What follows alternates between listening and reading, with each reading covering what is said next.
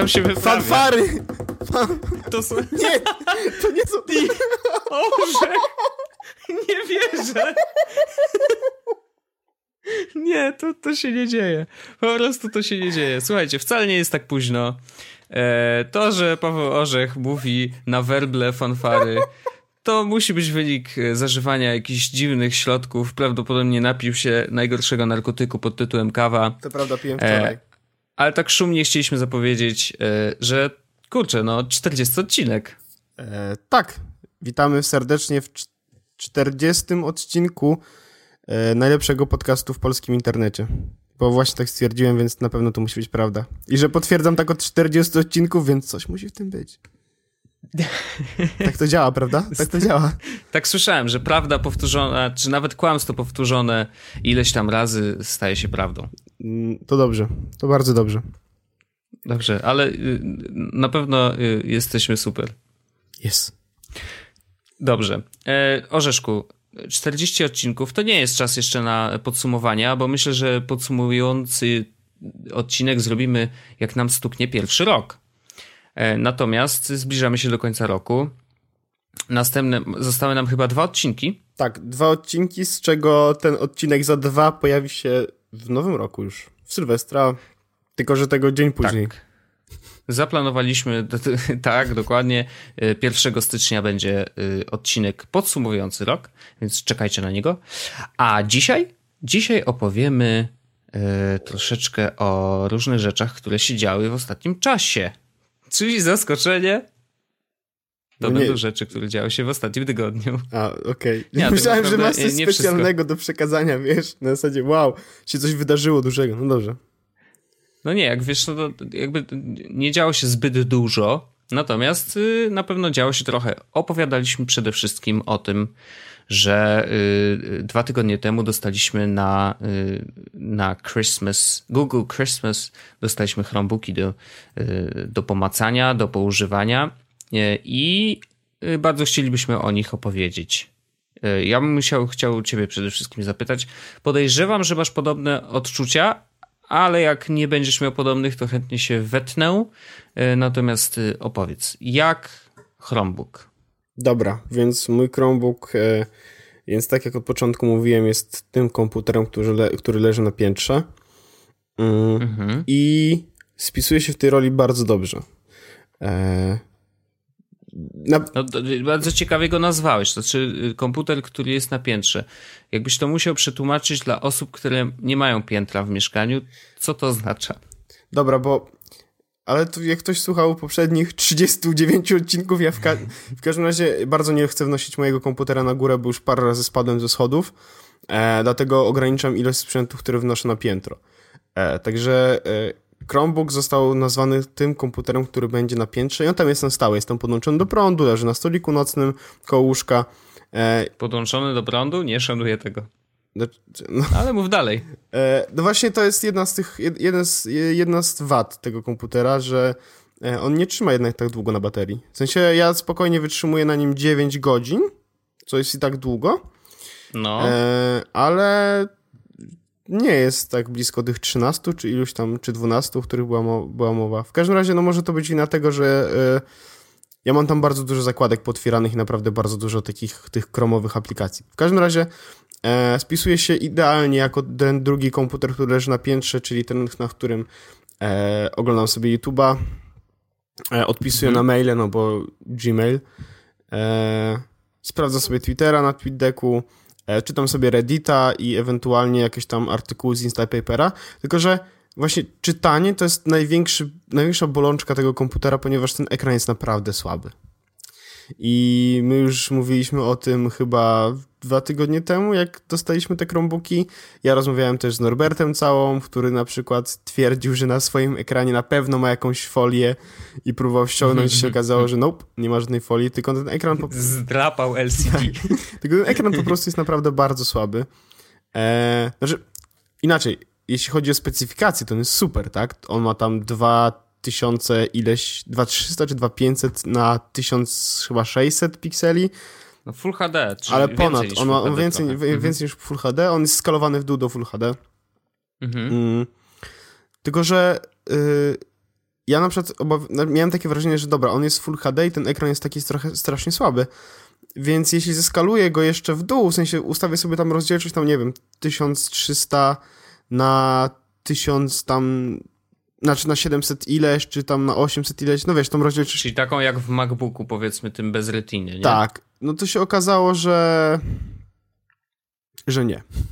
Tak w skrócie, po prostu nadal wyglądało to słabo, on jest tak jakby rozmyty, tak naprawdę Norbert dość słusznie zauważył, że wygląda jakby miał na sobie non-stop folię, tylko on żadnej folii nie ma i kąty widzenia też są straszne, naprawdę słabe, więc jak ja na przykład oglądam sobie YouTube'a na pełnym ekranie, to muszę dobrze ułożyć komputer, bo jeśli położę go krzywo albo coś zmajstruję z ekranem, to okazuje się, że nie widzę połowy rzeczy, bo są, nie wiem, przekolorowane albo zaczynają się robić tęczowe, wiesz o co chodzi, jeśli chodzi o ekran. No i denerwuje mnie na klawiaturze fakt wprowadzania polskich znaków odwrotnie niż na Macu, bo Alt jest bliżej spacji niż na Macu, w sensie na Macu jest spacja Command Alt, a tam jest spacja Alt chyba Control. No czyli tak jak w Windowsie. Tak, no więc to jest denerwujące. No bo przywykłem do tego, pamięć mięśniowa i tak dalej. I jeszcze jedna rzecz... Zanim jeszcze powiesz... Aha, dobra, to powiedz co jeszcze jedną rzecz, no. To jeszcze jedna rzecz, która mnie denerwuje, to jest przycisk Enter, który wygląda tak naprawdę dokładnie tak samo jak na Macu, w sensie jeśli chodzi o polską klawiaturę, z tym, że jest podzielony na pół i tak naprawdę Enterem jest dolna część, a górna część to jest chyba slash albo backslash, nie pamiętam, jedno z tych dwóch, więc... Nieintencjonalnie zawsze jak chcę wysłać wiadomość, to moje wiadomości nie są zakończone kropką, tylko są zakończone slashem albo backslashem. Niby spoko, niby nieduży problem tak naprawdę, bo mógłbym kontrolować wiadomości, które wysyłam, ale no Boże Święty, dlaczego to działa w taki sposób, że akurat tam postawili backslash? Ten przycisk jest naprawdę mały. No i poza tym tak naprawdę to, mówię, ten komputer jest świetny do tego, żeby robić te podstawowe rzeczy, które mogę zrobić po wstaniu. Budzę się, sprawdzam maila, sprawdzam Facebooka, sprawdzam Twittera, i wszystko to mogę zrobić z łóżka na, powiedzmy, wygodnym ekranie i na wygodnej klawiaturze, bez męczenia się na przykład na telefonie, bo na górę też nie wnoszę iPada, tylko wnoszę telefon. Także strasznie fajny komputer mimo wszystko, bo za tą cenę no jest całkiem okej. Spisuje się całkiem dobrze. Bateria nie jest tak jak obiecywano, ale jest bardzo dobra mimo wszystko, lepsza niż w moim MacBooku Air. I jeśli ktoś zastanawia się, czy na przykład potrzebuje takiego komputera, jak to miał być jego jedyny komputer, to mam wrażenie, że nie, ale jeśli potrzebuję jakiegoś komputera, na zasadzie mam stacjonarny komputer w domu i potrzebuję jakiegoś laptopa, żebym mógł pracować gdzieś indziej, w pracy chciałem powiedzieć, pracowanie w pracy, lol, kto to robi, gdzieś indziej, na przykład w kawiarni, czy w autobusie, czy w pociągu, to taki Chromebook prawdopodobnie będzie działał dobrze, z tym, że trzeba pamiętać, że bez podłączenia do internetu praktycznie jest useless, więc jakiś router dodatkowy albo Chromebook z modemem 3G, chociaż nie wiem, czy w Polsce są dostępne, to jest must have. Ale generalnie ocena pozytywna i ja bym sobie nie kupił, gdyby nie... Gdybym jakby pożywał... Na przykład teraz, gdybym miał go oddać, ten komputer, to prawdopodobnie nie kupiłbym go sobie, żeby go mieć, bo byłby niezbędny, ale gdybym miał taki właśnie setup na zasadzie mam dobry, mocny komputer, na przykład Maca Pro i miałbym mieć komputer tylko po to, żeby z nim chodzić gdzieś na miasto, na jakieś eventy, na spotkania, czy gdzieś, gdzie mam notować, czy coś pisać, to myślę, że tego Chromebooka bym kupił, szczególnie, że no cena jest dużo, dużo niższa niż iPada, czy jakiegoś MacBooka Air. Także tak. Jasne. Dobrze, ja chętnie się odniosę. Na pewno, jeżeli chodzi o ekran, zgadzam się, to nie jest najlepszy ekran. Znaczy, to faktycznie najbardziej przeszkadza przy czytaniu. Ja sobie chyba muszę rzeczywiście zmniejszyć tą rozdzielczość, bo raz, że przy rozdzielczości Full HD tej skalowanej, niestety, ale tekst jest tak mały, kurczę, że ciężko się ogarnąć, wiesz, no jakby trzeba mrużyć oczy prawie, że to jest jedna rzecz, a druga, no niestety kąty widzenia są nie za fajne i plusem na pewno jest to, że jest matowa matryca, to jest rzadkość w laptopach i akurat to jest fajne, bo dzięki temu możemy wyjść nawet na zewnątrz, wiesz, i nie bać się tego, że będzie nam słońce się odbijało od ekranu, więc to jest okej. Więc no, musimy pamiętać o tym, żeby go dobrze ustawić przy pisaniu. Mnie nie przeszkadza klawiatura, może odrobinę, bo tak naprawdę ja częściej korzystam z kombinacji, wiesz, Command-C, Command-V na Macu, tak, Ctrl-C, Ctrl-V na Windowsie, natomiast na Macu to jest właśnie Command jest przy spacji, lewy i zaraz przy tym CV. To nie znaczy, że moim jedynym zadaniem jest kopiowanie rzeczy w internecie, bez przesady, ale generalnie to jest częsty skrót i najbardziej mi zależy właśnie na tym, plus wygodne wpisywanie polskich znaków. I tutaj z tymi polskimi znakami jest mały problem, bo o ile w ustawieniach jesteśmy w stanie zamienić funkcje klawiszy Alt i Ctrl, to te funkcje się zamieniają tylko w lewych klawiszach, czyli lewy Ctrl z Altem możemy zamienić i wtedy mamy to ustawienie makowe, ale prawe zostają cały czas tak samo, czyli to jest ten problem, który mówisz. Po prostu są odwrócone, są tak jak na Windowsie. Jeżeli ktoś wcześniej pracował na Windowsie, spoko, dla niego nie ma żadnego problemu. Natomiast dla makowców mam nadzieję, że w którymś tam update'cie wprowadzą też możliwość zamiany obu klawiszy, znaczy obu stron klawiszy, Ctrl i Alt, tak żeby rzeczywiście było to ustawienie stricte makowe i wiesz, i ludzie, którzy się przerzucają z Maca, nie mieli problemu. Enter mi nie przeszkadzał, bo ja mam małe rączki, więc akurat ja idealnie trafiam w ten Enter, mimo tego, że jest mniejszy. Bardzo mnie zaskoczył pozytywnie touchpad. Ja w ogóle jestem fanem touchpadów od momentu, kiedy zacząłem korzystać z touchpada Apple'owego w MacBooku Pro, moim stareńkim już. No to jestem zakochany w touchpadach, dobrych touchpadach. I okazuje się, że w tych Chromebookach touchpad jest naprawdę świetny. To znaczy jest tak samo, prawie że tak samo responsywny. Oczywiście nie ma tylu gestów, co Apple'owy, ale te podstawowe jak najbardziej. Czyli mamy, wiesz, scrollowanie dwoma paluszkami, prawy klik dwuklikiem, w sensie dwa paluszki dotykamy, to wtedy jest prawy klik. Jest możliwość przeskakiwania między kartami trzema palcami, jest możliwość oczywiście cofania i przeskakiwania do przodu w przeglądarce dwoma palcami na boki, więc jest naprawdę dużo podstawowych gestów znanych z MacBooków i innych urządzeń Apple'a i to się fajnie używa. I teraz ja myślałem o tym właśnie, jak można wykorzystać taki komputer. Generalnie. Znaczy, okej, mamy przeglądarkę i co dalej? Więc zainstalowałem sobie wtyczkę, która obsługuje Exchange'a, więc mówię, wow, może zobaczymy, zaryzykuję, wezmę go do pracy, zobaczymy, czy się da z niego korzystać jako komputer do pracy. Niestety poużywałem go, jak byłem chory w zeszłym tygodniu, poużywałem go troszeczkę jako takiego komputera, wiesz, na którym pracowałem z domu. No i to jakbym go zabrał tylko ten komputer do pracy, no to trochę bym zaszalał, w sensie nie wiem, czy byłbym w stanie zrobić wszystko. Niestety moja praca polega na tym, że znowu to jest ten sam problem co z iPad Only, czyli obsługa załączników w mailach nie jest taka wygodna, można oczywiście je pobrać na dysk, ale jeżeli to nie są standardowe rzeczy, które możesz otworzyć w Google Docsach, no to nagle się robi niewygodnie.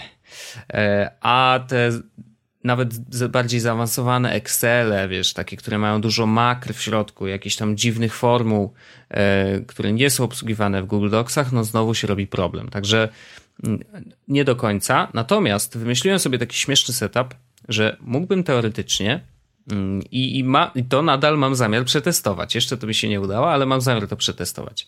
Że zabieram ten komputer do pracy, on jest leciutki, więc super. Na baterii rzeczywiście trzyma bardzo długo. On mi leżał zamknięty, naładowałem go, poużywałem trochę, zamknąłem klapę i leżał mi 5 dni.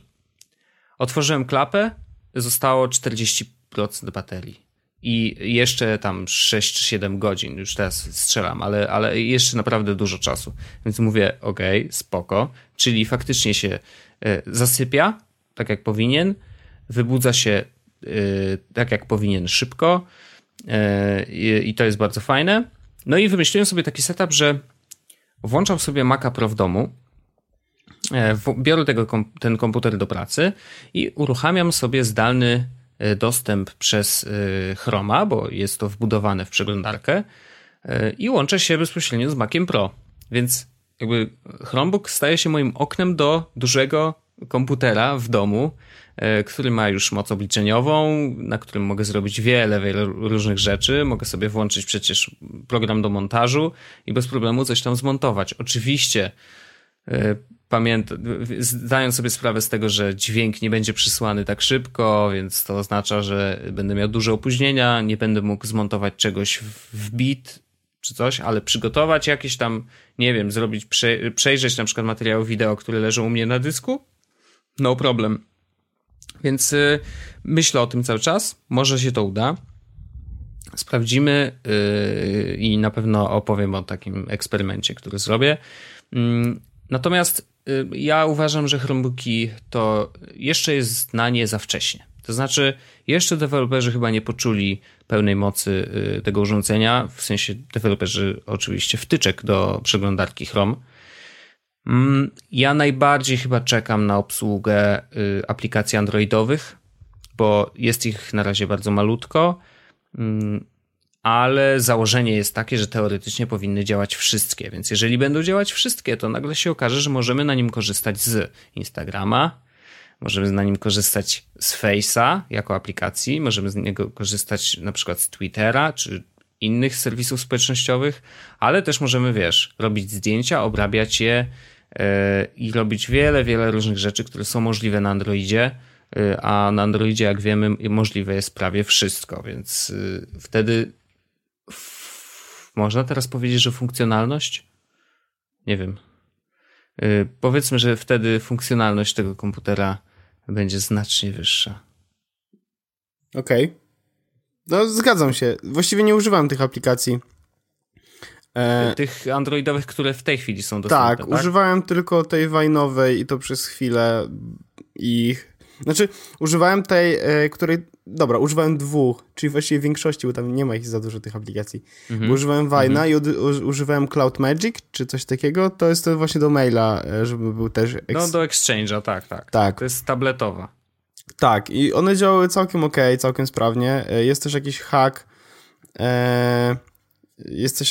związany z odpalaniem w ogóle wszystkich aplikacji androidowych na Chromebookach.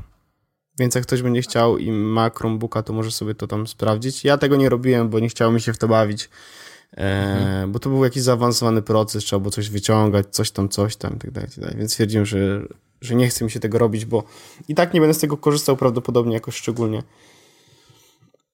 Także tak. No okej, ja też chyba się wyrosłem trochę z kucowania i zmodowania, romowania i innych takich cudów i nawet nie włączyłem sobie opcji, żeby update'ował mi system z tej ścieżki bety, tylko ciągnę tylko to, co jest oficjalne. Ja jakoś tak już, nie wiem, chyba wolę stabilne, spokojne życie, a nie tutaj, jakieś kosmiczne rzeczy. Jak mi wyskoczy, zaraz będę wkurzony, dlaczego wyskoczyło i w ogóle. Znaczy ja zrobiłem YOLO, że zainstalowałem wersję beta systemu, nie? Znaczy, bo kliknąłem sobie tam, żeby opierać moją wersję Chrome OS o wersję beta. No to jesteś szalony trochę. Szalony by był, gdybym miał wersję dev, albo nie wiem, czy tam jeszcze jest ten kanarek, czy nie. Okej. No w każdym razie jest to ciekawy sprzęt. Myślę, że jeszcze za wcześnie, żeby kupować Chromebooki, chyba że jesteście właśnie takimi geekami i lubicie eksperymenty. No to cena jest zachęcająca. Jeżeli chodzi o moc obliczeniową, on jest naprawdę mega szybki. Znaczy nie widziałem nigdy tak szybko chodzącego Chroma wcześniej. No może na Macu Pro śmiga też tak szybko, ale generalnie jest to naprawdę bardzo szybki komputer. Chrome sobie radzi z nim doskonale, Chrome na tym komputerze działa tak dobrze jak Safari na Macu, a nawet czasem lepiej, jak słyszałem takie głosy od niektórych, więc to jest spoko, nie? Szybki komputer za niedużą cenę z ekranem Full HD i mi na przykład ten ekran przy oglądaniu wideo bardzo pasuje. Znaczy jeżeli odpalasz wideo w 1080 i oczywiście odpowiednio go ustawisz, nie przeszkadzają ci te kąty nietypowe, to super, znaczy to świetnie się ogląda wideo na nim, naprawdę. I to jest bardzo dobry sprzęt do oglądania właśnie wideo, tak uważam. Dlatego u ciebie na górze Bardzo fajny sprzęt. Problem jest tylko taki, że na dole mam tego Seagate'a Central, na którym mam właśnie całą bibliotekę filmów, muzyki i wszystkiego. Mhm. I gdybym chciał streamować sobie tam po... Seagate to jest serwer DLNA, z tego co pamiętam. To się chyba, tak są literki tam poukładane. DLNA. Dokładnie tak. I nie widzi odtwarzacz DLNA na Chromebooku tego serwera. Nie wiem dlaczego. W ogóle? Nie. Okay. Właśnie chyba on wspiera w ogóle tylko NASy jakieś high-endowe, a nie wspiera takich właśnie Seagate'ów, które są takimi półnasami, powiedzmy. Okej, a jaką aplikację zainstalowałeś, żeby sprawdzał po DLNA? Jaki to jest player? Wiesz co, ja pisałem po prostu DLNA Stream, czy DLNA Play i sprawdziłem po prostu aplikacje, które działają nie jako streamery DLNA, tylko właśnie ściąganie DLNA i odtwarzanie na Chromebooku. Jest chyba też VLC czy coś takiego, więc... No to nawet nie patrzyłem, bo też szukałem czegoś oficjalnego od Synology, ale nic nie znalazłem. Ale jeżeli mówisz, że jest coś takie a la VLC, to chętnie poszukam. No, warto sprawdzić. No bo możesz mieć wtedy, wiesz, tak naprawdę odtwarzacz wideo dodatkowy. No i wiesz, jakby to jest jedno z jego zastosowań, tak uważam. Znaczy, to jest fajny sprzęt do właśnie oglądania, nie do czytania, bo oczy się dość szybko męczą na tym ekranie. Natomiast oglądanie wideo jak najbardziej. Pisanie tekstów też mimo wszystko jak najbardziej. Klawiaturka jest spoko, touchpad jest okej. Czytanie nie, ale oglądanie internetu, jeżeli nie jesteśmy jacyś, wiesz, nie czytamy długich tekstów albo lubimy oglądać obrazki, spoko. Tak, zgadzam się. Także ogólnie Chromebooki okej. A właśnie, tak a propos oglądania wideo, pomyśl sobie, jakbyśmy mieli w Polsce Netflixa, który działa w HTML5 i Chromebook będzie go w stanie odtworzyć. Przecież to by był idealny Netflix machine. Zgadzam się. Oczywiście, że tak. Znaczy to maszyna do oglądania właśnie, kurde, czat, mega czat. Także jeszcze raz wielkie dzięki Chrome za... Google. Chrome. Za ten jakże przymiły prezent umilający nam przyszłe świąteczne wieczory. Tak właśnie. Ale ładnie powiedziałem. Ja cię. Dobrze, ale przyjdziemy chętnie do... No bo jakieś newsy w sprawie workflow, o którym rozmawialiśmy w poprzednim odcinku, więc zróbmy follow-up. Tak, to w notatce, którą ci wysłałem, to było na samym początku. Znaczy, był jeden temat na początku, ale to jest pomijalne. Było na samym początku, no bo dzisiaj się okazało, że tak jak mówiliśmy, w ogóle mówiliśmy troszeczkę źle odnośnie aplikacji i ich nazw z poprzedniego odcinka. Ja jeszcze to potwierdzę, jeszcze raz sprawdzę, żebyśmy mieli wszyscy dobre nazwy, bo jest Drafts, Drafts jakby tutaj niewiele mogliśmy spieprzyć. Jest Transmit. Basis. Tak, jest Transmit. Tak. I jest jeszcze PCalc, a nie PCalc. No, także... tak wiem w nocy, że jest inaczej. Ale było późno. Ja też mówiłem o tym zegarku, że to jest Basic Peak, a to nie jest Basic, tylko Basis. Basis Peak. Także troszeczkę musieliśmy się poprawiać teraz. W każdym razie mówiliśmy o tym, że App Store, znaczy właściwie ktoś w Apple'u odpowiedzialny za App Store miał takie decyzje, a nie inne, które sprawiły, że te 3 programy, o których mówiliśmy wtedy, musiały zostać wyrzucone z App Store'a, żeby zmieniły widgety. I to był właśnie Transmit, PCalc i Drafts. Decyzja w stosunku do Transmita została zmieniona jakiś czas temu, PCalc też i teraz... PCalc. Kurde.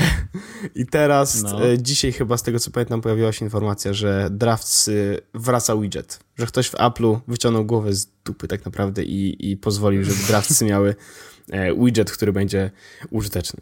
Także bardzo dobra wiadomość. Super, no pewnie. Jest nadzieja... Jeżeli to nie obciąża sprzętu, no dlaczego nie? Jest nadzieja dla workflow, że nie wyrzucam go tak szybko przynajmniej. Czekamy. Jezu, chociaż pojawiły się właśnie takie workflowy, które sprawiły, że coraz bardziej się zacząłem na tym zastanawiać, czy na pewno go nie wyrzucą, bo na przykład pojawił się workflow, który pozwala na pobieranie filmiku z YouTube'a... Już o tym mówiliśmy. Konwersję na MP3 i wrzucenie do biblioteki iTunesa. Nie, znaczy wrzucenie go jakby na dysk po prostu, tak? No tak. A to mówiliśmy, Wojtek, tak, tylko nie mówiliśmy tego na wizji. A, okej. Okay. Rozmawialiśmy o tym w sobotę. Ja już nie ogarniałem wtedy. W każdym razie czekam na pierwszy workflow, który pozwoli ci pobierać porno za darmo i rzucać je na iPhone'a. Gwarantuję, że to będzie koniec tej aplikacji. Stawiam jakieś 2 złote, Wojtek, więc jakby deal jest gruby, że taki workflow już istnieje. Albo jak nie istnieje, to jesteśmy w stanie go bardzo prosto zrobić.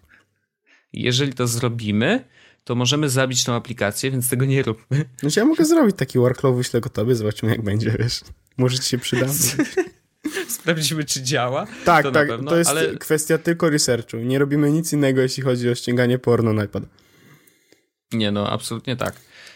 Ale faktycznie, no to jest aplikacja, która bardzo po bandzie no to jest blisko, sobie, jest blisko tej granicy, która sprawi, że w Apple'u... Jednak przegięcie jeszcze troszkę. Jeszcze jeden krok, słuchajcie. No ciekawe, kiedy dostanę w łapkach. Jacek Zięba zrobił workflow Yes Wasowy i uważam, że to jest najlepszy workflow, jaki powstał do tej pory, bo jest to workflow, który sprawia, że pobiera listę odcinków z RSS-a, wybiera jeden z odcinków losowy i odtwarza go. Więc jak macie gorszy dzień, nie wiecie, co ze sobą zrobić, potrzebujecie troszeczkę takiego pyknięcia w dobrą stronę, trochę uśmiechu, to ten workflow, który jest w opisie odcinka, jest dla was, żebyście sobie mogli pobrać losowy odcinek Yes Was Podcastu i przypomnieć sobie te piękne chwile, które towarzyszyły wam przy słuchaniu. Mam nadzieję, że nie traficie na te gorsze odcinki. Jakie? Na przykład w gorszej jakości czy coś. Ach, tak. I będzie później płacz, że Jezu, co to jest w ogóle? Uszy, jak można tego słuchać? Moje uszy. Ja ostatnio przesłuchałem jeden z tych pierwszych odcinków i tak, wiesz, Jezus Maria. Straszne. Jak my brzmieliśmy. Co ja miałem w buzi. No niestety, no tak to jest. Jeżeli się nie mówi wcześniej, a później się nagle zaczyna mówić, to później ludzie mówią nie znam pana. Tak, ale w ogóle ja dostałem głos, ktoś mi napisał, już nie pamiętam kto, kurczę, że poprawiła mi się dykcja przez 40 odcinków. No nie. To super, no to rozwijamy się.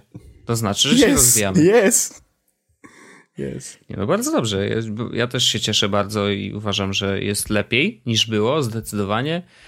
A będzie jeszcze lepiej. No tak, no, ale 40 odcinków, wiesz, 40 tygodni, tak naprawdę mam przegadane ponad 40 godzin, non-stop. 40 godzin, Wojtek, naszego dialogu.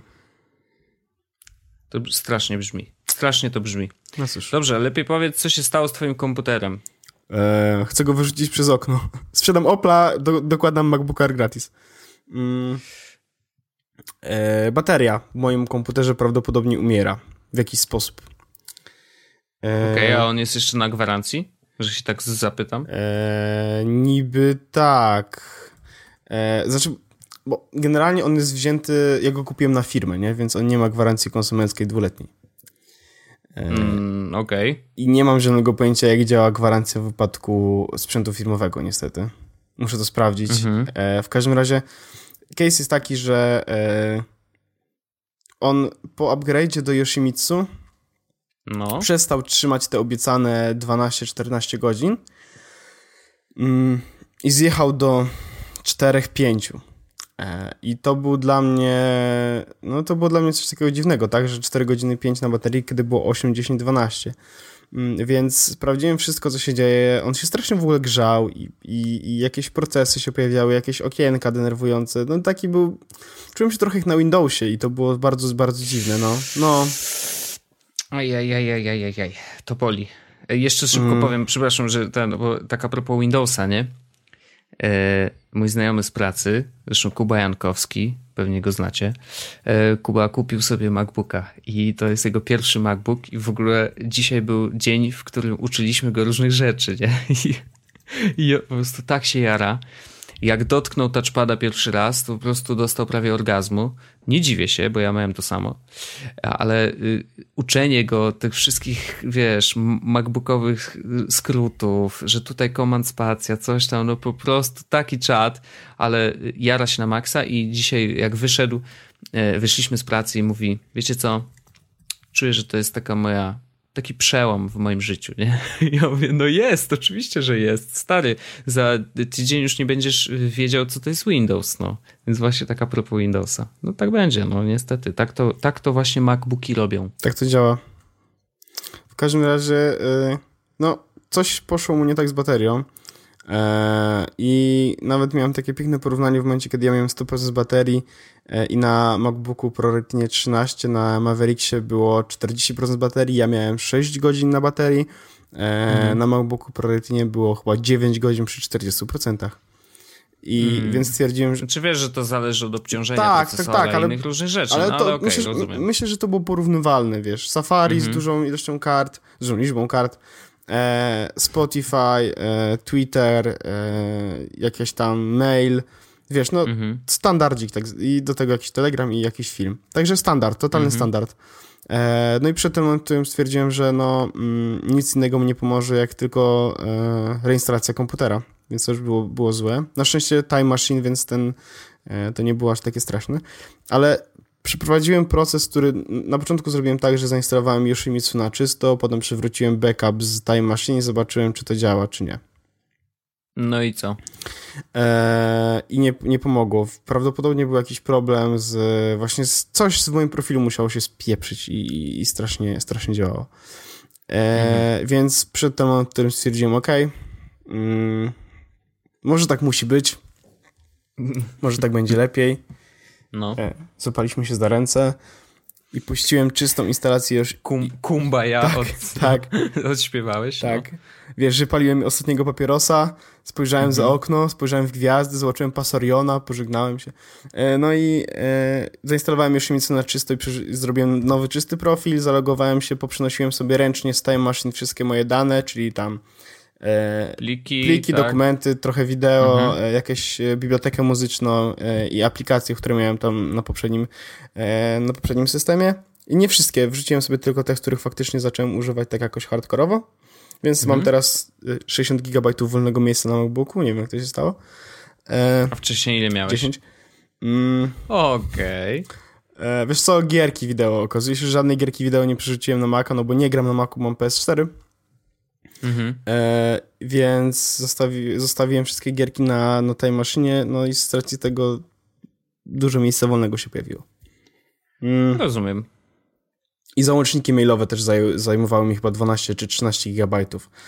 O rany, co ty przesyłasz przez tego maila? Nie, to ja dostaję, wiesz, to się uzbierało, bo to jest tak, że wszystkie maile, które dostawałem, to wszystkie załączniki, które dostawałem, były pobierane i chowane po prostu w tam application support, coś tam attachments, coś tam gdzieś głęboko w bibliotece systemu, że jak w momencie, kiedy uruchomisz maila i wejdziesz do konkretnej wiadomości, to ten załącznik tam jest, on nie musi się pobierać. Niby spoko, ale no... 128 GB dysku. Giga. No właśnie. No, także to było takie słabe.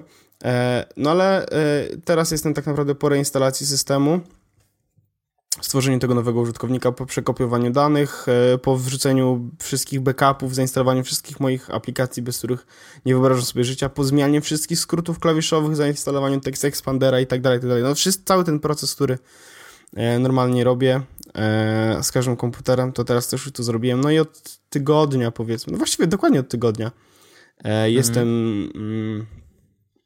powiedzmy szczęśliwym posiadaczem MacBooka, który trzyma na baterii 6,5 godziny.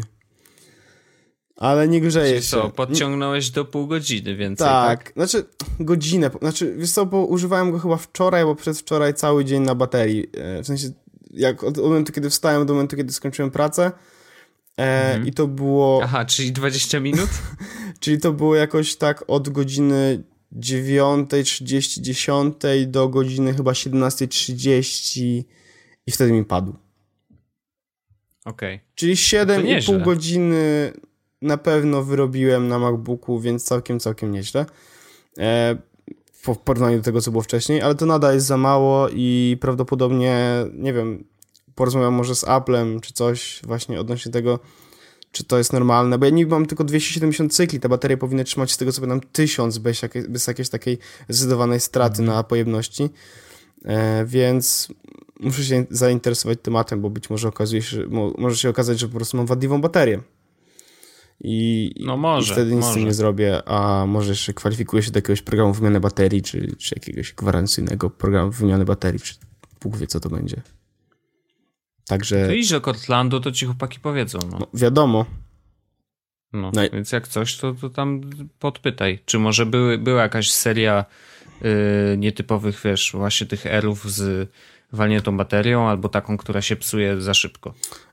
Najpierw zapytam, wiesz, w tym słynnym internecie. Nie, najpierw zapytam w Apple'u po prostu bezpośrednio, żeby się dowiedzieć co jak.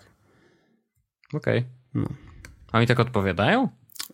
No mają support, normalną infolinię supportową. Aha, okej. Dobrze, to dzwoń, zobaczymy co powiedzą. Też jestem ciekawy. No jak tylko zadzwonię i będę wiedział co i jak, no to oczywiście dam wam wszystkim coś znać, zrobię taki follow-up i tak dalej, i tak dalej. Dobrze, zrób przyjacielu. Znaczy to jest smutna historia trochę, no jeżeli ci nagle bateria zacznie padać, to nie fajnie, no bo to jest zawsze, wiesz, zawsze jakiś problem i zawsze jakiś koszt, jeżeli nie możesz jej wymienić na gwarancji.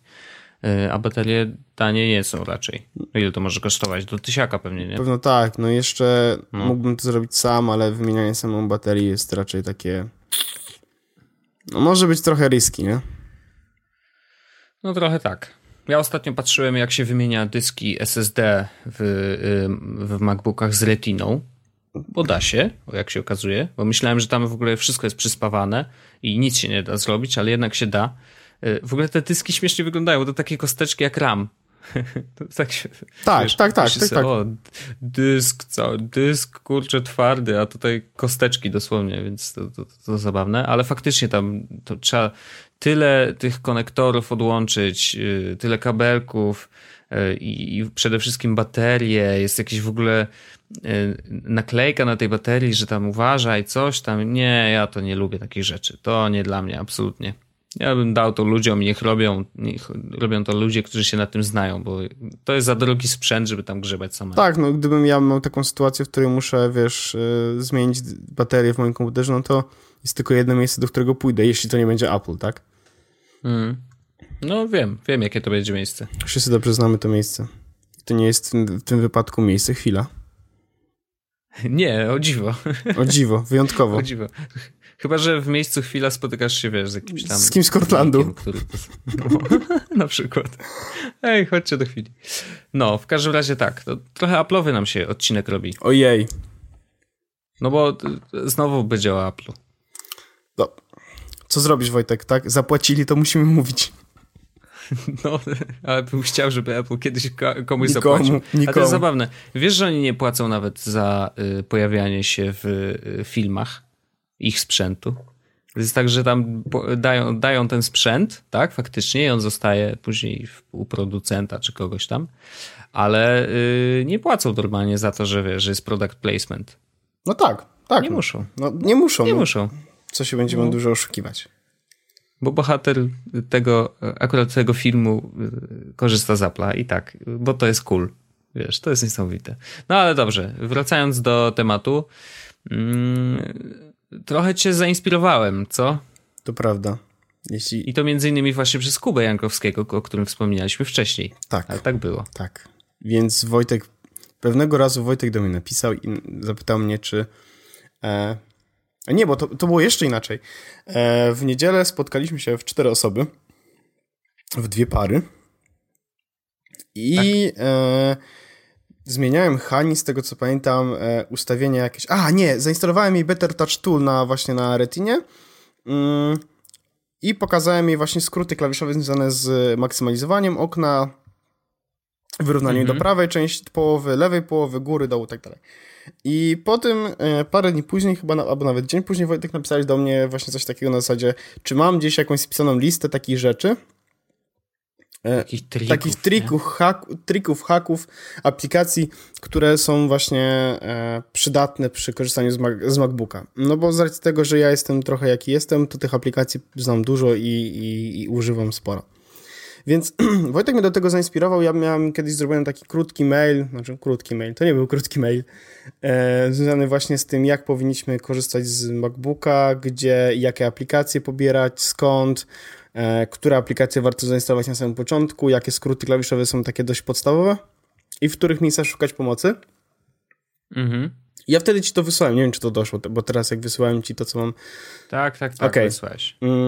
Więc zacząłem się nad tym zastanawiać, zacząłem spisywać sobie te wszystkie aplikacje, z których korzystam, które są jakby powiedzmy power-userowe, których nie wszyscy mogą o nich wiedzieć, tak? No bo mało osób prawdopodobnie wie, co to jest Text Expander, Bartender, PopClip, Boom Sound. To są rzeczy, które są bardzo znane niewielkiej grupie ludzi, mimo tego, że to są programy stricte makowe i to bardzo mało makowców z nich korzysta, czy o nich wie. Więc zrobiłem sobie mapę myśli w programie MindNode, bo też było parę pytań, co to jest? No to jest MindNode, to jest bardzo dobra aplikacja do robienia userflow i właśnie do robienia map myśli. I w tej aplikacji zrobiłem sobie właśnie taką mapę myśli, aplikację i podzieliłem je sobie na kategorie. Tam muzyka, wideo... pisanie, zarządzanie czasem, tudusy. I tych aplikacji spisałem dużo. Mam wrażenie, że tam koło jest 50. No. Myślę, że coś takiego. Trochę dużo. I zacząłem... Na 128 to nie wiem, gdzie to się pomieści. A czy nie, no wiesz, okay. To jest na zasadzie takiej tam... Tylko aplikacje, z których kiedyś korzystałem, albo teraz korzystam, albo korzystałem i wiem, czy mogę coś o nich powiedzieć. Mhm. No i zrobiłem sobie z tego listę potem. Tak właściwie taką notatkę w Simple Note, ładnie sformatowaną Markdownem. I okazuje się, że sam spis tych aplikacji, które tam wypisałem, to jest 500 chyba wyrazów. Jeśli dobrze pamiętam? Sama lista. Okej. No i moim jakby celem jest opisanie tej całej listy i zrobienie z tego wpisu na blogu, żeby było takie jedno miejsce, w którym wszyscy mogą sprawdzić, jakie podstawowe aplikacje na Macu, czy jakie skróty klawiszowe. Mhm. I okazuje się, że może z tego wyjść książka. Tak w skrócie. Nigdy nie wiesz. Ja zacząłem to rozpisywać i Wojtek widział mój progres i to jest niewielki progres. Są, nie wiem, 3-5% tak rozpisane tego, co tam musi być zrobione. I już w tym momencie mam chyba ponad 12 000 znaków i to daje razem jakieś tam 1500 słów, czy coś takiego. Plus, minus. Nie wiem, nie pamiętam tak naprawdę, ale nie będę teraz sprawdzał, bo mam ten plik zamknięty w tym momencie. No i chciałbym zrobić jedno miejsce, w którym będą wszystkie te aplikacje, z których warto korzystać, które warto zainstalować, które warto sprawdzić. Będę prawdopodobnie liczył na waszą pomoc, że mi pomożecie, bo jestem 100% pewien, że zapomniałem o niektórych z aplikacjach. Już parę osób mi zwróciło uwagę na to, że czegoś brakuje, czegoś nie dopisałem. Mimo tego, że widzieli tylko samą tą rozpiskę z MindNode'a, więc będę prawdopodobnie potrzebował waszej pomocy, bo chciałbym stworzyć właśnie taki jeden dokument, takie jedno miejsce, w którym będą wszystkie te aplikacje wypisane, rozpisane, opisane, z linkami do pobrania. Na zasadzie jest ktoś w twojej rodzinie, kto kupuje właśnie MacBooka, wysyłasz mu ten wpis, on będzie napisany na tyle prosto, żeby ktoś, kto pierwszy raz uruchomił MacBooka, go zrozumiał, ale nie celuje do osób, których to jest pierwsza styczność tak naprawdę z komputerami czy z Windowsami. Raczej do takich osób, które na przykład korzystają z MacBooka rok i nie bardzo wiedzą, co dalej mogą zrobić, albo które przenoszą się po 10 czy 15 latach z Windowsów na MacBooki. Do takich, powiedzmy, średnio zaawansowanych userów, którzy chcą jakby zrobić ze swoim komputerem troszeczkę więcej niż do tej pory. Super. Ja bym to jeszcze podzielił, jeżeli masz taki plan, nie wiem, podzieliłbym to na takie poziomy wtajemniczenia, to znaczy, że wiesz, jakby podstawy, tak, ale masz jakiś tam średni poziom wtajemniczenia, gdzie masz trochę bardziej skomplikowane aplikacje, czy oczywiście wiesz, no takie, które wrzucają twój workflow na wyższy level, nie?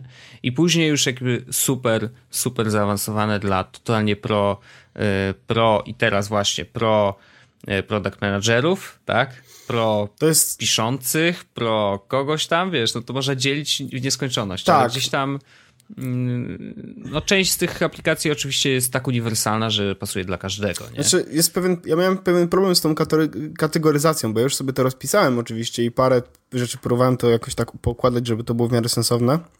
Mhm. I doszedłem do wniosku, że książka czy wpis, ja lubię o tym mówić per książka, bo to tak brzmi jakbym faktycznie mógł napisać książkę, a to może mieć tylko taką objętość. Mhm. Podzielona w tym momencie jest tak, że programy są skategoryzowane na zasadzie zarządzanie mailami, to-dosy, wideo, audio, czytanie, pisanie, little helpers, podcasty, tak dalej. Takie jakby główne kategorie. Okay. I staram się układać w każdej z tych kategorii tak programy od góry do dołu, gdzie na górze masz najprostsze, najprzydatniejsze aplikacje. Jakby na górze rozdziału, powiedzmy. No. A na dole masz te takie naprawdę zaawansowane. No to ja sobie wyobrażam, że na przykład gdybyśmy mówili o obsłudze Twittera, nie? To na górze byłaby podstawowa apka twitterowa.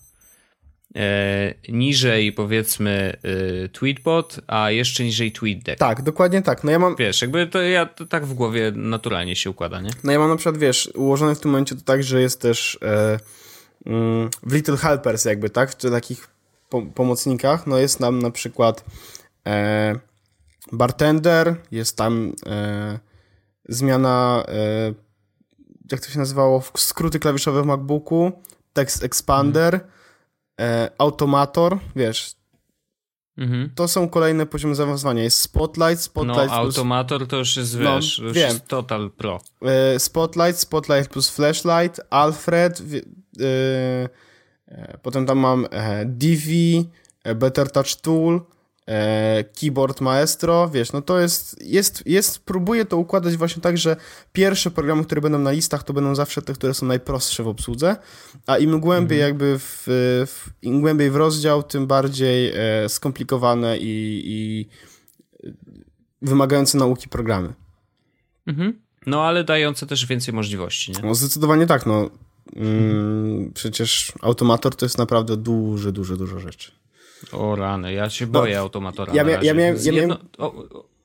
Miałem duży problem z wrzuceniem tego Automatora gdzieś, bo zastanawiałem się, do jakiej kategorii Automatora podrzucić, no bo to nie jest rzecz, która jest... Mało osób wie, że jest coś takiego jak Automator. Ja bym to, wiesz co, jakoś wbił na zasadzie właśnie automatyzowania rzeczy, czyli jeżeli, nie wiem, tak masz na iPhone'ie workflow, tak na kompie masz automator, zresztą o tym rozmawialiśmy, ale online'owo masz IFTTT, nie? To wiem. Które jest najprostszym podejściem do tego typu działań, tak? Jakoś to też dałoby się ewentualnie rozpisać w takiej kategorii automatyzowanie rzeczy. Tak, zupełnie tak, tylko ja na ten moment dodałem Automatora jako chyba na samym dole Little Helpers.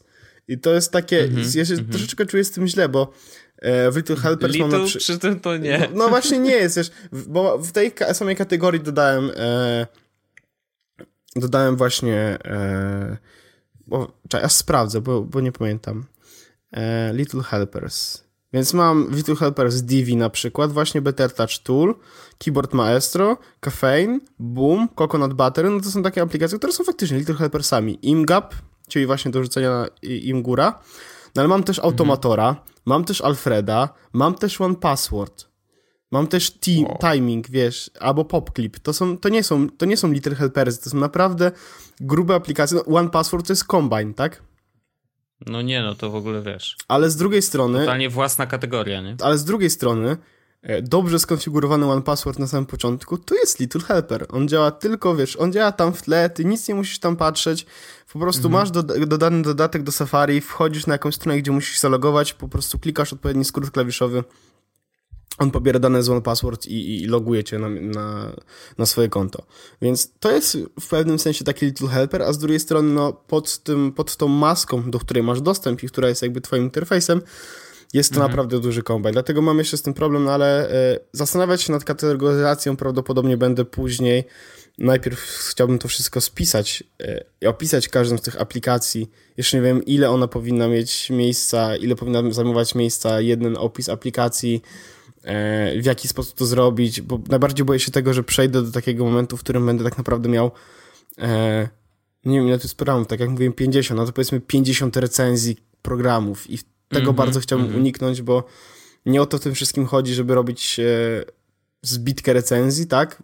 Tylko żeby zrobić tak naprawdę krótki, mam nadzieję, w jakiś sposób krótki poradnik na zasadzie, okej, tutaj masz Divi, korzystaliście z funkcji na Windowsie takie jak przenoszenie programów między ekranami, żeby je dopasowywać, no to tutaj jest aplikacja, która pozwala robić to samo na Macu. Takie mam ustawione skróty klawiszowe i robią dokładnie to, więc jeśli ustawicie sobie to w taki sposób, to będziecie mieli dokładnie to samo co na Windowsie. Tutaj jest link do pobrania, kosztuje w tym momencie tyle i tyle i enjoy, nie? Jeszcze później zrób podsumowanie cały koszt wszystkich aplikacji na dzisiaj to. Tak, no to będzie też strasznie ciekawe, nie? Wiesz, żeby zobaczyć tak naprawdę... Wiesz, że ciekawe. Ile to... No to jest bardzo fajne. Ja w ogóle parę statystyk mogę z tego wyciągnąć potem, przez ile razy napisałem aplikacja w ciągu całego tego wszystkiego, nie? Oby jak najmniej. No, ciężko jest. Aplikacja, program, apka, wiesz, no żongluję, próbuję to zrobić, żeby to było dobrze. Okej, ale jak chciałbyś, żeby ci nasi słuchacze pomogli? Więc bardzo chciałbym, żebyście rzucili okiem na link będzie do zdjęcia albo PDF-a w opisie odcinka. I to będzie PDF zawierający na ten moment wszystkie aplikacje, o których chciałbym wspomnieć. One będą już pokategoryzowane i będą ładnie rozpisane jednym zdaniem. Tak naprawdę to nie będzie nic rozpisane, będą po prostu nazwy programów. I jeśli zobaczycie, że czegoś tam brakuje, co pasuje do waszej kategorii, albo do tej kategorii, które tam stworzyłem, albo potrzeba zrobić nową kategorię dla programów, który chcecie zrobić, to jeśli napisalibyście mi to na paweł@yeswas.pl, mail tam też jest na dole, na sam koniec opisu każdego odcinka, to będę bardzo wdzięczny i jeśli wpis się ukaże, a mam nadzieję, że to zrobi i nie stracę zapału do tego, żeby to robić, to na pewno o was wspomnę, że pomogliście i wsparliście mnie właśnie, żeby pokazać mi jakiś nowy program. A jeśli ktoś z was jeszcze będzie chciał mi pomóc na zasadzie opisać program, który poleca, no bo ja nie ze wszystkich korzystałem, tak? Tutaj już wiem, że Wojtek mi się zaoferował, że opiszę programy właśnie do tworzenia podcastów. Zrobię to. Jacek Zięba też powiedział, że pomoże mi w sprawie Keyboard Maestro i paru innych rzeczy, więc mam już jakieś wsparcie. Gdybyście wy mogli i chcieli też mi pomóc z tym opisem, to byłoby super. Także... Czyli powstaje takie jesłosowe kompendium, jak korzystać z Maca. Trochę tak. Ja się jaram. Sam chętnie przeczytam, bo to wiesz, to, że korzystam z Maca już jakiś czas, to nie oznacza, że znam wszystkie triki i te skróciki i różne inne rzeczy. No, stary, no jeżeli ja się dowiedziałem się parę tygodni temu, że jest skrót typu command-tilda, który wiesz, skacze między oknami danej aplikacji, a nie między aplikacjami. Fuck, jak się tego dowiedziałem, to po prostu oczy, wiesz, ale czad, czyli da się jeszcze szybciej pracować, nie? Szacun, no więc właśnie tego będę oczekiwał po tym poradniku, że takie właśnie skróciki, różne bajerki tam się znajdą. No bardzo mało osób wie na przykład, że może zautomatyzować sobie pisanie tweetów, w sensie ułatwić sobie pisanie tweetów samymi skrótami klawiszowymi. Ja też mam opisane, metoda moja w tweetbocie działająca w Twitterze na Macu. Globalny skrót klawiszowy. Ja zawsze sobie ustawiam skróty klawiszowe Ctrl, Alt, Command i wtedy coś jeszcze dodatkowego na klawiaturze, tak? W przypadku na przykład właśnie Better Touch Tool i rozszerzenia cały ekran, to jest Command, Ctrl i Alt, spacja i wtedy jest od razu na cały ekran, tak? Ze strzałkami to jest do rogów i granów. Command, Alt i Ctrl T jak od Twittera, to jest robienie nowego tweeta, które działa wszędzie. Na zasadzie jestem, oglądam film, nagle przychodzi mi do głowy świetny pomysł na tweeta, na przykład... I jadłem kolację. Tak, albo Team Dieta, Pani Eneta, elo, pozdro, hej, czy coś, no to robię to Ctrl-Alt-Command-T, wpisuję treść, Command-Enter i wysłany tweet. I wtedy jest fame. Wow, i tak niezły czas. Tak się rolujemy w Yes Was Podcaście. Także tak. Także jeśli pomożecie w tym, będzie świetnie. Jeszcze nie wiem, w jaki sposób to zrobić tak, żeby może więcej osób miało do tego tekstu dostęp. Nie chciałbym tego robić na Google Docsach, bo się zaoram i będę płakał. Na ten moment to zrobione jest tak, że Notational Velocity, czyli w tej aplikacji mojej do Simple Note'a. Ja nie wiem, po co ci aplikacja dodatkowa do Simple Note'a. No bo ja nie lubię Simple Note'a z aplikacyjnego, tylko Notational Velocity, a teraz jeszcze korzystam z tego, co się nazywa NV-Alt. I to jest dokładnie to samo, co Notational Velocity, z tym, że wspiera Markdown w tych notatkach. Więc jest super. I mam zrobioną notatkę właśnie z tym moim tekstem. Ona się synchronizuje z Simple Note'em, więc mam dostęp na każdej Simple Note'owej aplikacji i stronie do tego, więc jak nagle potrzebuję coś pokazać albo coś dopisać, bo coś mi przychodzi do głowy, no to mogę to zrobić.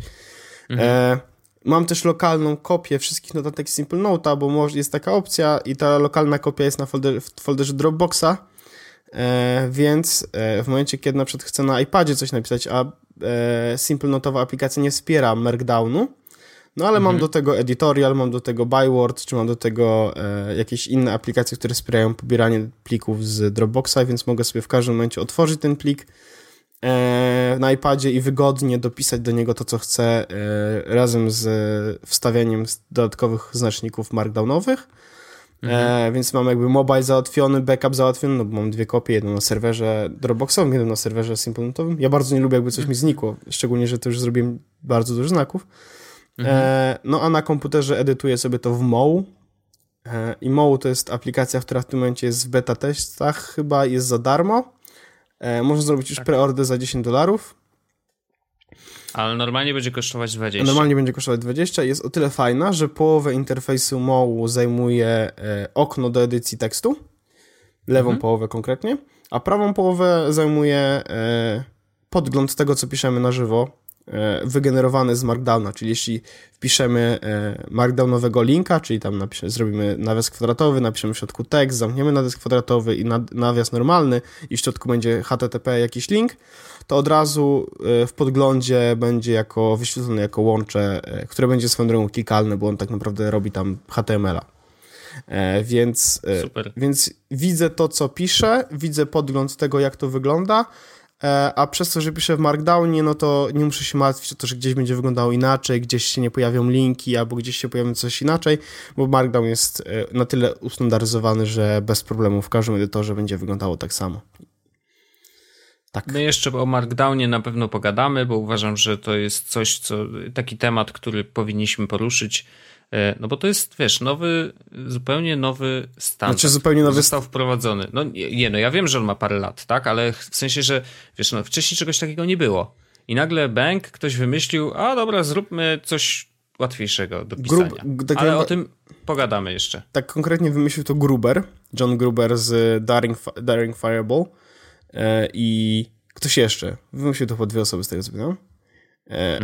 I... to jest już do takiego momentu standard, że Apple w swoich notatkach, czy w jakichś plikach, czy już w jakichś takich chyba przykładowych projektach do iOS 8 umieszczała w środku readme.md, czyli markdownowe rozszerzenia, więc no, jest grubo. No i Markdown się pojawia w coraz większej ilości miejsc, no bo jest, wiesz, jest prosty do nauczenia się tak naprawdę, bo nie ma jakiejś strasznie skomplikowanej składni. A pisać można w nim w każdym notatniku, a output potem będzie taki, jak sobie zażyczymy i jak zrobimy, no bo to tak naprawdę będzie generować nam HTML-a, więc naprawdę świetny sposób napisania tekstów i formatowanie ich od razu.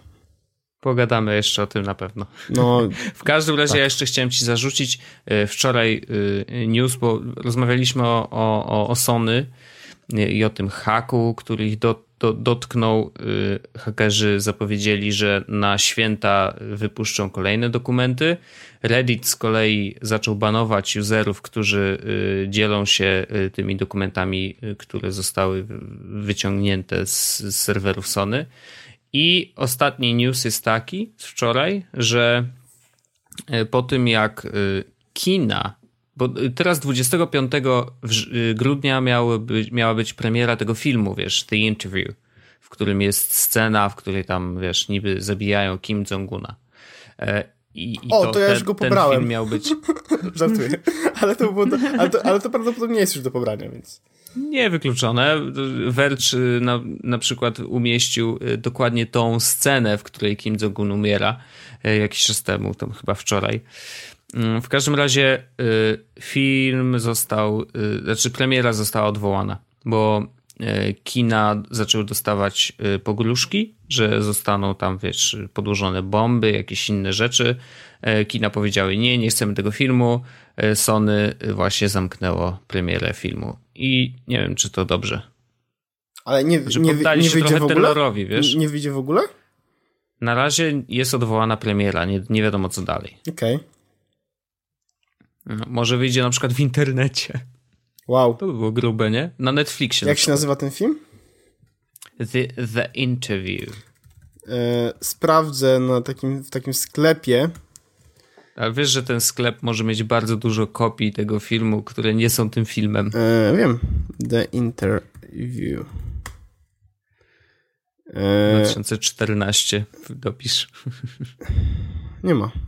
Są podejrzenia, że Sony nadal wyda ten film w innym terminie, natomiast na pewno mówią, że teoretycznie prawie pewne jest to, że film zostanie wydany w wersji cyfrowej. Po prostu. No zobaczymy. No wiesz, to może być... On teraz narobi sobie mnóstwo bazu dookoła siebie i gwarantuję, że ludzie bardzo chętnie obejrzą ten materiał, który dzisiaj możemy nazwać filmem, który sprawił, że Sony zostało zhakowane w pewnym sensie, tak? Jakby wszystkie drogi prowadzą do tego filmu. Nie wiem, no kurczę, z jednej strony jest to totalnie przerażające, że taki wielki impact. Z drugiej strony myślę, kurde, może to jest stunt, może to jest, wiesz, wszystko tylko po to zrobione, żeby właśnie zrobić baz wokół tego filmu. Nie wiem, stary. Nie wiem, generalnie jest tak grubo, że nie wiem, co myśleć. Ja jestem cały czas ciekaw, kto stoi za tym wszystkim, więc... No właśnie. Ciekawe, czy kiedyś się dowiemy. Myślę, że kiedyś się dowiemy, ale jeszcze za wcześnie. Al-Kaida. Opisałem, że to Al-Kaida. Razem z cyklistami i masonami. Tak to zawsze działa. Nigdy nie wiesz. A nie wiem, czy widziałeś takiego Vine'a, w którym był gościu bardzo podobny do Osamy Bin Ladena i przyszedł na stację benzynową i koleś obsługujący tą stację go kręcił Vine'em i mówi: ej, nie wiem, czy ktoś ci mówił, że jesteś bardzo podobny do Osamy Bin Ladena, nie? A ten koleś tak bardzo był przytomny, odwraca się do niego, mówi: tak naprawdę mnie nie złapali. I odszedł. No doskonałe. Bardzo ładne. Także nigdy nie wiesz, jakie plotki, jakie teorie spiskowe nas czekają jeszcze. Potwierdzam. A ja chciałbym i tym tajemniczym akcentem możemy zakończyć 40 odcinek Yes Was Podcastu. 40 tygodni, 40 godzin, 40 różnych emocji. A co jeśli tak naprawdę ten podcast nie istnieje? A co jeśli to tylko złudzenie? A co jeśli... Tak naprawdę Wojtek jest gruby. Co jeśli zhakują nam Zenboxa przed publikacją 44 odcinka? To się nie wydarzy. 44. Dzięki, Wojtek. Do usłyszenia za tydzień. Cześć! Do usłyszenia za tydzień. Hello! Yes Was Podcast o technologii z wąsem.